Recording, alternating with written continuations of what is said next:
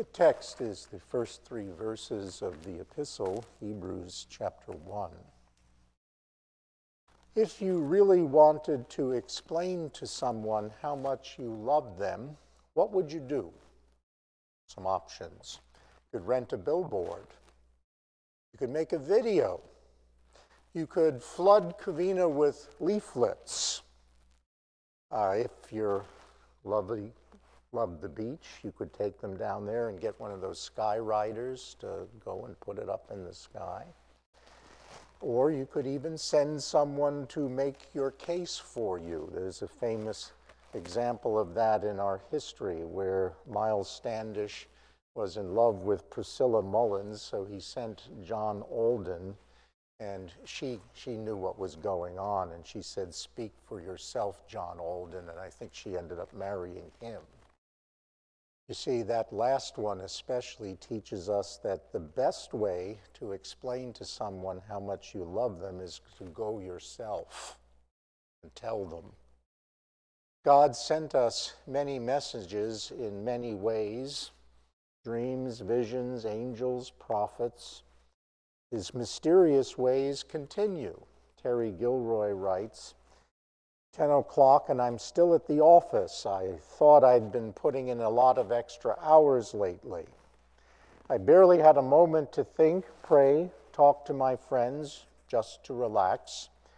Everyone else had left hours ago.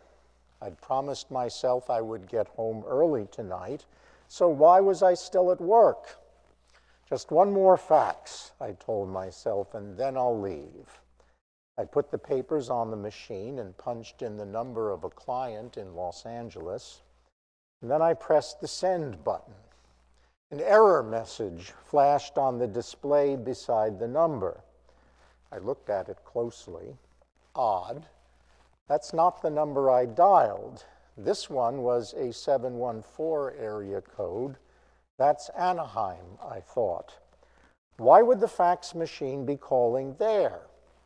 I tried again, carefully dialing my client's number, and the same thing happened. Finally, I decided to call the mysterious 714 number. The phone rang a few times, and then a woman answered shakily, Hello? I explained to her that I had been trying to send a fax.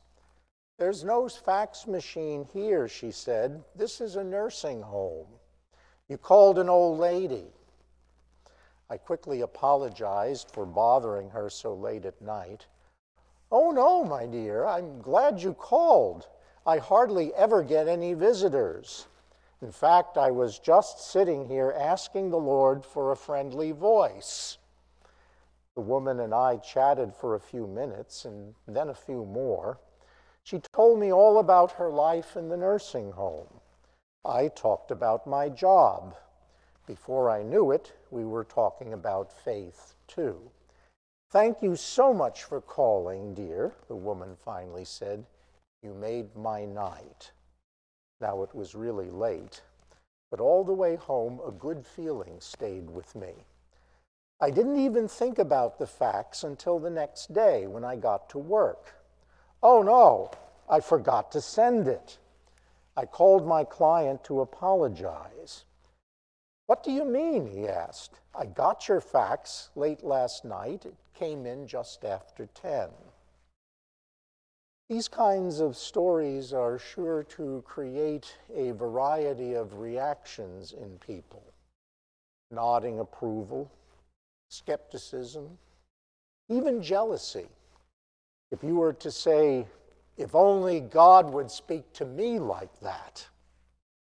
This text tells you that what we celebrate today is God's speaking to us, speaking to us His ultimate word. Even the best of stories about mysterious happenings are, in the long run, fluff when compared to the message that God sends us today. Nothing can be compared with the way that he has spoken by sending us his Son. God, you see, is not simply an information service designed to help you cope or get what you want out of life. God is intent on changing you, restoring you, me, us, all of humankind. Love, you see, does not reveal itself in what it is willing to say, even if it is on a billboard, in a personalized video, or written by a skywriter. It reveals itself in the crunch of what it is willing to do. A woman was telling her friend about Christmas at her house. I was visited by a jolly fellow with a big bag over his shoulder. My son came home from college with his laundry. That mother would gladly spend many hours with the wash for the joy of having her own back home because she loved him. We know what parents will do and why they will do it for their heirs apparent. Nearly anything, because they love them. God has spoken to us by his Son, whom he appointed heir of all things, and through whom he made the universe, Hebrews says. When you care enough, like the old Hallmark slogan goes, you do send the very best. Christ is that because he is of the best. God from God, light from light, really and truly God from really and truly God. The Gospel from St. John, chapter 1, makes that point, but also in Hebrews. The Son is the radiance of God's glory and the exact representation of his being, sustaining all things by his powerful word. The phrase exact representation signifies something a bit different to us than is intended by the text and how it would have been understood when it was written. We tend to think of a copy as inferior, and so an exact representation to us doesn't seem to be the genuine thing. But that is not really how the example works. The picture of a stamp or seal relates the Father and the Son in a way designed to show their unity of being, while at the same time showing the Son's existence to depend on that of the Father. St. Athanasius. As the spring is not the stream, so the stream is not the spring. And yet both contain the same water, which flows from the spring into the stream.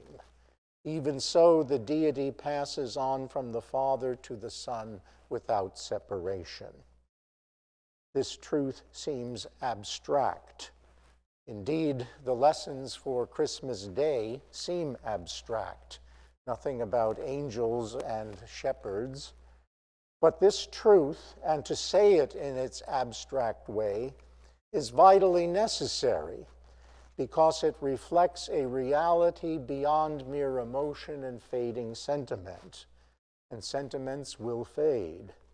The ornaments will be boxed up and put away, the lights unplugged, and life will leave Christmas enchantment for the ordinary once again.